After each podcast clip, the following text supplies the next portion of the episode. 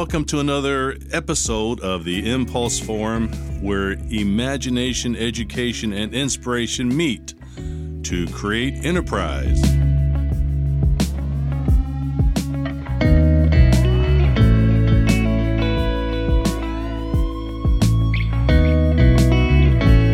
I'm your host, Mark Valadez, and I'm here with the director of the Impulse Forum, Kevin Colton.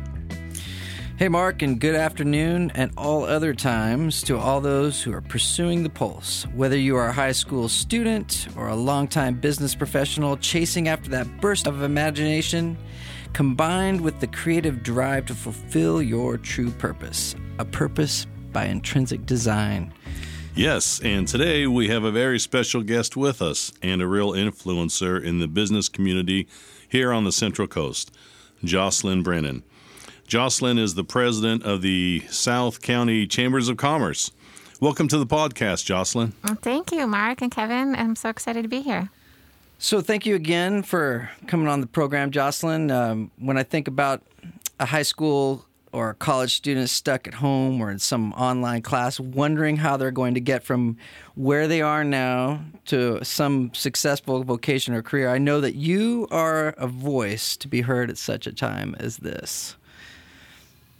Well, thanks. I appreciate that, and um, I'm I'm excited to share a little bit. But it would probably surprise most of your students to know that, you know, a lot of times uh, they're pursuing a linear path, and what I've learned is that your path uh, to success is never linear. It zigzags. It goes up and down. It sometimes goes in circles, and um, I think sometimes when you're in high school, you think that it's going to be linear. It's one thing after the next until you get to this great career, this great milestone. And oftentimes it's not like that. It's like that for some people.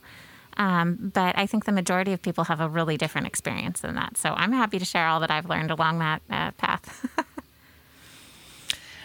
I'm really excited to uh, kind of hear the background of how you got where you are now. Just, uh, I, I mean, our kids have been friends for years, so I know a little bit about your your story, and but I'm looking forward to hearing kind of the comprehensive version. And and uh, so so when you're in high school, let's start or go back as far as you want. But what were your interests, hobbies, passions, talents as a young person, as a teenager?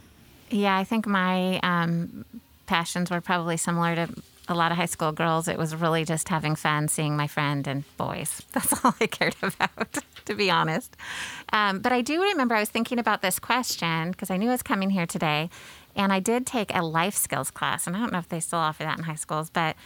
Um, and I'm not really sure what the class was about. I don't remember anything except for they did take us have us take an assessment, and I remember I loved to do volunteer work, um, even at that age. And so I took this assessment test and it came back saying that I would be a grant writer. And I thought, that's so strange. What even is a grant writer? I had no idea what that was. And so my teacher told me a little bit about what, you know, grant writers do. And basically they help find funding for nonprofit profits and volunteers and service work and things like that.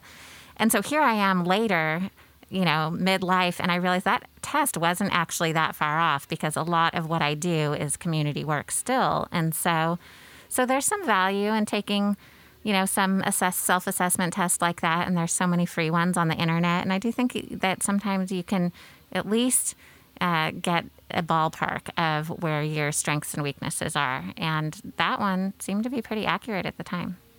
Did anybody else speak to that in your life? Well, yeah, it's funny. So, my, I guess it would have been my freshman year in high school, I met um, someone who got me involved with um, Special Olympics. And so I volunteered for Special Olympics that summer and had the best time with that group of people and and just loved it. And the parents came to me. Now here I am, just a freshman in high school, but they came to me and said, you know, now summer we were going into summer, and they said a lot of um, you know other kids go off to summer camp, but there's nothing in our area for our kids. Um, that have developmental disabilities. There's nothing for them to do really in the summer. There's no summer camp. So, me and a couple of the teachers and a couple of the other high school schoolers started something called Special Camp for Special Kids. And it was a huge success and it, was so much fun. So, we paired a high schooler with a developmentally disabled young person and they hung out every day for a week and we went to Knott's Berry Farm, we went to the beach, we just went and did all these activities. We got it completely sponsored and underwritten. And so it kept going for several years. And when I graduated high school, they asked me to stay on as the executive director. And I said, no, I should probably go to college. And I moved up here and I kind of forgot all about it. Honestly, I didn't keep in touch with everyone. And when I was applying for this job at this chamber, I just Googled it and it's still going. Wow. Yeah. And so I, I couldn't believe it. I need to call them and say, hey, I want to go visit it and check it out. But I couldn't believe that it was still going. And they have like a full time staff now. And it's, like, you know, this really successful program. And for, and for those families, it probably means so much. So that was kind of my first job, I guess you could say. Yeah. That's pretty remarkable. Wow. Yeah, that's really awesome to be involved in something like that from the very beginning. Right. And just thinking, yeah, okay, well, whatever.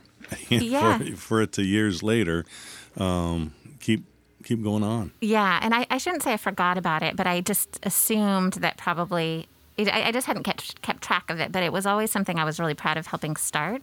So when I thought about putting it on my resume, I was just really looking to see what year was that that we started that, not thinking that it would still be going. And then when I found this full website all about it, and um, so I was really pleased to see that.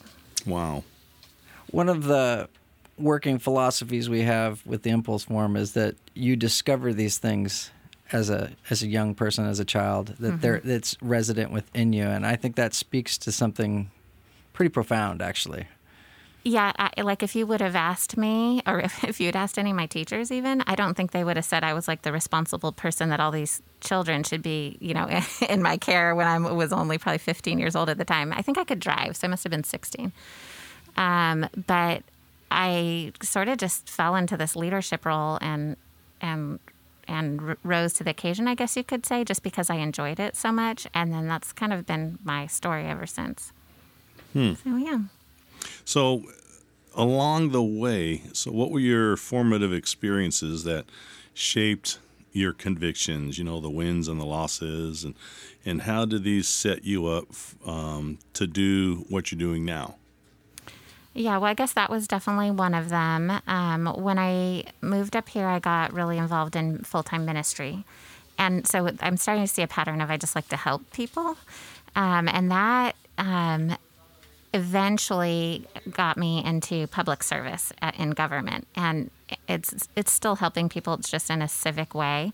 So I guess those that first experience, even with the camp, was my first um, job, so to speak. And I really just fell in love with helping people. And so that's, you know, what I've done ever since and, and continue to do. Um, so I guess that first experience I would say was probably the most formative. Um, but of course, I learned a ton in, in full time ministry and uh, ran a children's program for five years with, I think when I started, we had like probably 50 kids. And when I left, we had 250. So, um, so I guess there's a, a pattern of uh, helping people and also starting things that grow. And um, and there's nothing more rewarding than that. Like I like there's never a dull moment, especially when things are growing. That you just, I mean, I just find that so exciting. Yeah. So I was thinking, because the next question is, uh, you know, s- taking on this new position, you know, mm-hmm. but I was realizing I, I didn't. Maybe why don't you tell our listeners what the Chamber of Commerce does? Mm-hmm. Yeah, I'm happy to explain that because a lot of times people have no idea what a Chamber of Commerce does, or they think it's some form of government assistance. But what a Chamber of Commerce is, is really a membership organization. So our chamber has about 700 members, and we represent South San Luis Obispo County, three unincorporated areas and three cities. We, we say we define South San Luis Obispo County as Avila to Nipomo, but we have a lot of Santa Maria members as well, and SLO. Um, but what we're here to do, our mission is to create partnerships and opportunities that ensure businesses prosper. And so uh, a lot of businesses have different needs. Some of them just have networking needs. They want to meet other business people. Um, some businesses have the need for uh, just, you know, actual foot traffic. Maybe they're a retailer and they just want to get people in their door. Um, some businesses have the need for advocacy to fight for businesses. Um, you know, i in every area that you are, voters outnumber business owners. And so we're always having the back of businesses. We're always there to, to be the voice of business. So in a way, you know, it's it's similar to what I've always done. Is we're helping businesses. we we have a lot of nonprofit members, so we help them as well because they're really businesses too. At the end of the day, and so I've always found that really rewarding. But now because of COVID, I find that even more rewarding. And um, there has not been a dull moment this year. I mean, we're hearing from businesses that have been members for 40 years and they've never called our office before, and now they're all calling. And we've had tears. I mean, we've had, it's been pretty intense for the business community, and it's an honor and a privilege to serve them during this really tough time. So, how I ended up here is I um, worked for the Board of Supervisors, and then I worked for our local assemblyman. And I started working on a lot of policy things with businesses. And I, that was when I first learned what really what chambers do. Um, I worked for Assemblyman Cunningham, and it was his first year. And he said, I think as the district director, you need to go to all the chamber annual dinners. And so I'm still mad at him about that because I'm pretty sure I gained 10 pounds and still haven't lost it. that was four years ago. Um, but anyway, so I got to meet all the chambers and see the business communities in, you know, different parts of our region, see all the important work that they do and how they're really, you know, the heartbeat of our local communities. It, this is where people are employed. The, these are the, this is the workforce. And so um, I really enjoyed getting to know all of them. And then I found out that there was an opening because Judith Bean had been the CEO at the um, Arroyo Grande Grover Beach Chamber for 13 years and um, was retiring. And so here I am, three three years later, and it's been cra- it's been a crazy ride. so it's been three years. That was one of my questions. How how long has it been? It's been yeah, yeah it's been really exciting um, I knew that it was gonna you were gonna bring really good changes to the community, but when you when we you united all those chambers together, that was super mm-hmm. incredible for the business community because you had all these isolated s- smaller chambers right. of commerce that weren't well, and a lot of people don't, you know, understand a, a, chamber. They are nonprofits, and so when they're really small and they're just serving a small business community, you know, they only can do so much. You know, a lot of chambers um, have maybe one staff person or maybe all volunteer. And so we started in AG and then we merged with the Grover Beach Chamber and then we merged with the Nipomo Chamber. And now I think each of those areas feel like they have uh, a more, you know, um, functioning um, full time chamber than they did before because we were just able to pool our resources and and consolidate a lot of those efforts. So, and I think what the other benefit that it's brought is that it's really united South County as a business community because, you know, we have so many small cities. You know, we've got or communities. We've got Nipomo and we've got Grover and Arroyo and Pismo and Oceano and even Avila. Like they're all so small, but when you put us together, that's about the population of the population's about seventy thousand people in South San Luis Obispo County. So then you really have a seat at the table for some of these big policy decisions when you're representing that big of a region. But if you just came and you're just representing one of the little cities, you don't have as much of a voice. So that's been another benefit too, is I think it's really put uh, South County, you know, just more. Um, uh, more of a voice in these important conversations that are going on right now for our region. So that's um, what were the objectives that you had? Was that one of the main objectives you had coming in? Is and what other objectives you, did you have when you took over as president? How have they changed? Mm-hmm. What have uh, what have stayed the same? Yeah, it, it definitely because I had been working on you know the board of supervisors on a countywide level, and then for assemblymen on a um, on more of a regional level because the assembly district is all of SLO County and northern Santa Barbara County. Um, so that was just the perspective I brought to the role. So it, it, just made a lot of sense to me to consolidate. So that was definitely one of the objectives. Um, one of the other objectives was to start a leadership program, which I planned to do maybe like a year or two in, or maybe three years in after I like you know kind of got a few years under my belt. But at, when I started, our chairman was Sean Schur, and he was really passionate about the leadership program. He's like, "No, we're going to start it this year." And so if he hadn't said that, I don't know that we would have gotten it so st- started so soon. But I'm really glad that he pushed me because we're now on year three. We're on leadership class three, and applications are open right now. And um, that is one of the things that I am most proud of that we do is really raise up that next generation of leaders. So it's a year long um, leadership development program. It's one Friday a month. And um, a lot of them, a lot of programs are canceled right now because of COVID, but we decided to keep ours going. And so it's sort of a hybrid. Half of it um, is virtual and half of it's in person, like they do field trips and tours. And um, it starts in January. So, anyways, that was one of my objectives, but it wasn't necessarily an objective to do it like right away. Um, What's the average age of people involved you know, in that program? It, it is geared towards raising the next generation of leaders, but I would say so far in class one and class two, about half of the class are, you know, under 30 and the other half of the class are over 40, you know, so, so, and it's really great because the, these younger business people learn so much from the older business people and the older business people really enjoy being part of that dynamic. And so it's really a mix. It's open to everyone. I mean, I think we had, someone right now in class two that I think was, I think in their 60s, late 60s probably. So, um, so is there a minimum age? Uh, the minimum age, I guess, would be 18 really? only because we, you know, go and do some fun things like ropes courses and you know so um, but we have we have um, we have some young 20s i guess is probably the youngest that we've had so far so if a student, college or high school is looking mm-hmm. for a path to move forward and what they're pursuing, that would be a good it would, yeah. Route to go. Yeah. In fact, it would start them off with just such a successful trajectory because you meet all these successful people, you meet all the elected officials. I mean, it's somebody said it's like, you know, speed dating the county because, and I don't even know what speed dating is really, so I don't know. Why I keep repeating that, but it um, it's it's a way to get to know um, all the different industry sectors, all the big decision makers, and all the like successful business leaders um, in a matter of you know one year. And normally you wouldn't necessarily have access to all those people or programs, but you have it through the leadership program. Is there a cost?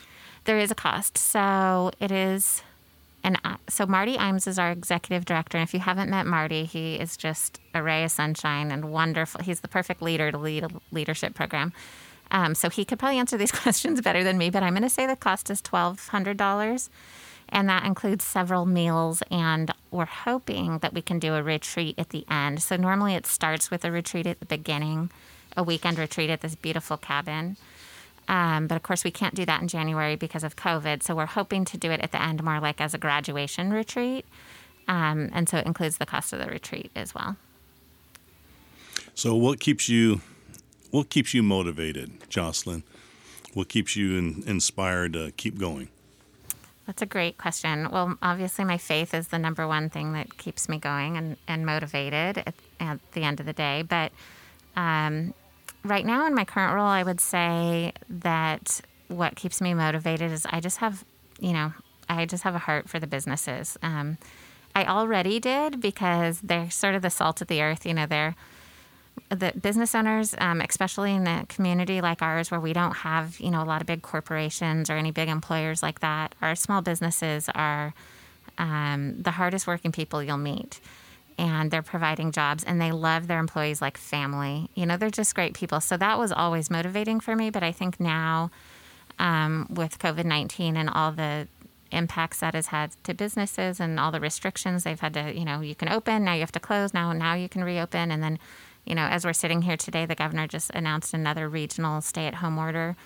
And so, you know, the businesses are they're exhausted and um, they're frustrated and they're really worried about their future if they're going to actually be able to make it through this or have to close their business possibly. So that motivates me. You know, this year everyone's been saying to me, I can't believe how much the chamber is doing. You must be so exhausted. And I'm like, well, I'm not any more exhausted than any of our business owners. So I'm not going to slow down because they're not slowing down. Um, so, yeah, so that really keeps me um, motivated, and I just love our community. So the longest I've ever lived everywhere, anywhere. I've moved around a lot as a kid, and I've been on the Central Coast my entire adult life. So I just love this community, and you know I care about it. Great.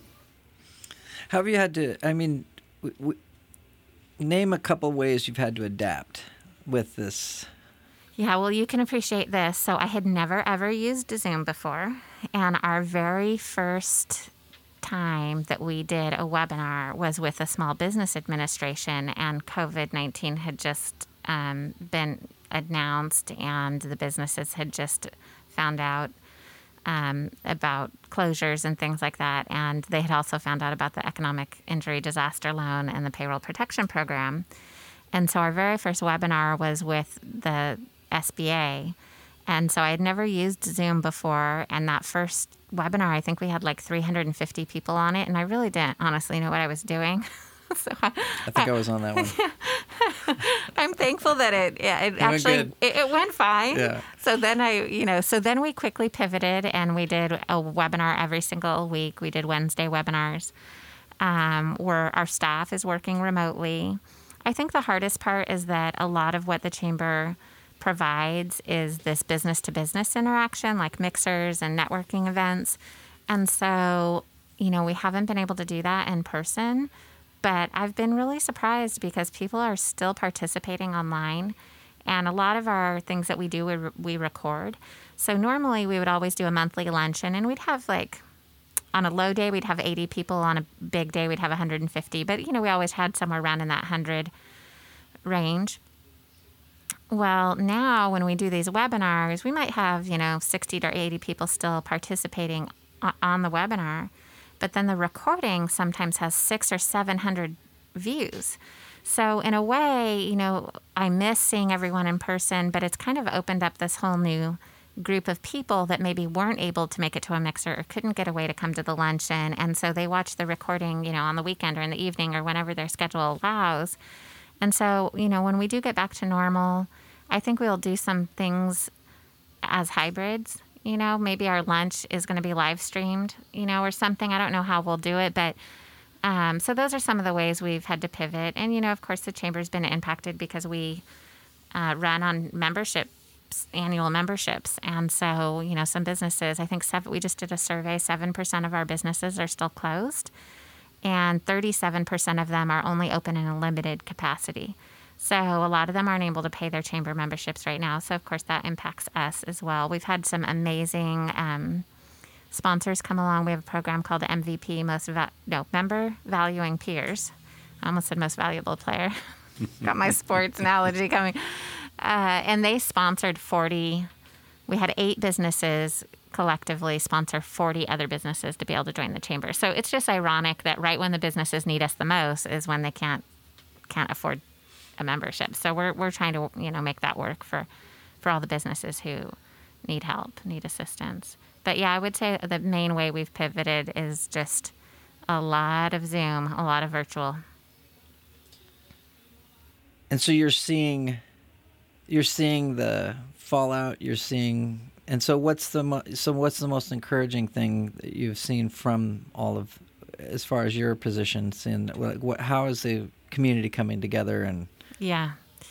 Well, it's interesting. How are they functioning through this? Yeah, as as a chamber, I've always seen how the businesses are interconnected, but I don't know that the businesses have always seen that. So we've done like a series of roundtables. We did a manufacturing roundtable, and some of these manufacturers, this was specifically for the city of Grover Beach. Some of these manufacturers have been in Grover Beach, you know, 30, 40 years, and they didn't know each other. So we're trying to pull those industries together so that we can help them advocate um, and so that we can help retain them. You know, we don't want to see any of those businesses close. We did a construction roundtable as well. Um, we we've seen how um, businesses, especially like the restaurant industry, the salon industry, the gyms, how they've really pulled together as a group um, to help, you know, advocate at the state level to um, to be able to stay, you know, to stay operational but then, the, you know, there's been other really cool things like our leadership program. I was really proud of them. Class two, they raised money and did um, coffee breaks for grocery workers. So they raised enough money to do like a coffee gift card for every grocery worker. And then each grocery store could pick one person from their team to have a staycation at one of the hotels in Pismo and then um, and then they also did something. They raised money for they called it feed the night shift because what was happening was at the hospitals because of the closures. Um, normally, when they would do their you know if they work at night, they would go. Um, like either early morning or late at night, do their errands either before or after work, but everything was closed because of COVID. And so they were having a hard time figuring that out. So the leadership class raised money and brought them all dinner to the hospital um, which they fully appreciated. And, you know, like the MVP program, um, we have several m- businesses that are, you know, paying the renewal for other um, business members because they know that they're hurting. And, um, and then I think just seeing how they support one another. You know, our nonprofits are really struggling, and so the businesses are trying to help them uh, weather the storm. And um, and if if nothing else, it has definitely um, created this atmosphere in the community where they really care about small business. You know, we always say shop small and support your local businesses. But right now, I think everyone's on board with that because they've seen what the business has been through. And so, as a chamber CEO, that's like, you know, that's like a dream come true. And I hope that it lasts. And I'm confident that it will. Even when things get back to normal, I think they'll still have a new appreciation for the small businesses in their community. So, it's fascinating. Uh, what's um? This is a final question, so you can edit all that. Um, so I'm thinking of the person that's of the maybe speak to the student, Mm-hmm. and then also to you know the struggling business person that Mm-hmm. might tune into this. But just what do you what do you want to say specifically to the student? Maybe thinking of yourself in that uh, that beginning role of taking something on or pursuing Yeah. something, and then also just um, what do you want your community to know? Well, and I have a 16 year old right now, so it's not hard to put myself in that uh, state of mind. What I would say really to students that, um, you know, don't be discouraged if you have a job maybe that you don't like, because I think a lot of, you know, maturing is figuring out what you don't want to do. Um, but I, you know, obviously I'm a big business nerd, so I watch like Shark Tank and The Profit and all these like business shows, Undercover Boss, and I listen to all sorts of podcasts about business. And so I think, you know, because there's so many avenues out there like that, you know, watch some of those things. Listen listen to this podcast, listen to the different guests that come on here and see what sparks an interest and what you what you feel a connection to. Um, and I would pursue that. You know, a lot of um, a lot of things are going to look different. You know, I, I know that for some people, the college path is really a um, because you know so there's those few people who you know they've known since they were like five or six years old they want to be a doctor or whatever. My daughter's like that. She's you know going to be a physical therapist here in a couple years, and so that is more of a linear path. But that's not what everyone ends up doing. So for those people who you know feel like I don't know what I want to do with my life.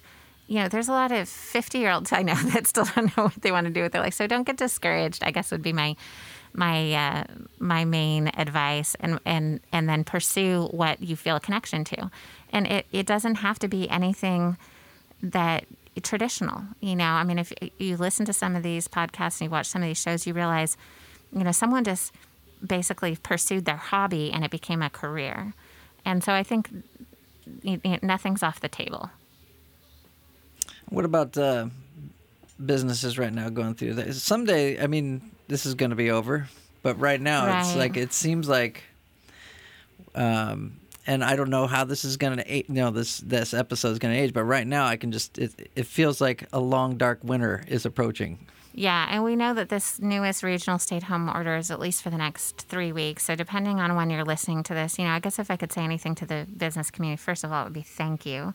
You know, thank you for complying with all these rules that, you know, in a lot of cases, the businesses don't agree with it. Our county's unique. You know, we do have a lot of cases, but we haven't had a lot of severe cases. We haven't had a lot of deaths like other counties have had and yet our businesses have have complied and they have been patient and they have done the right thing um, and they have tried to keep their employees on. So first you know first thing i guess i would say would be thank you.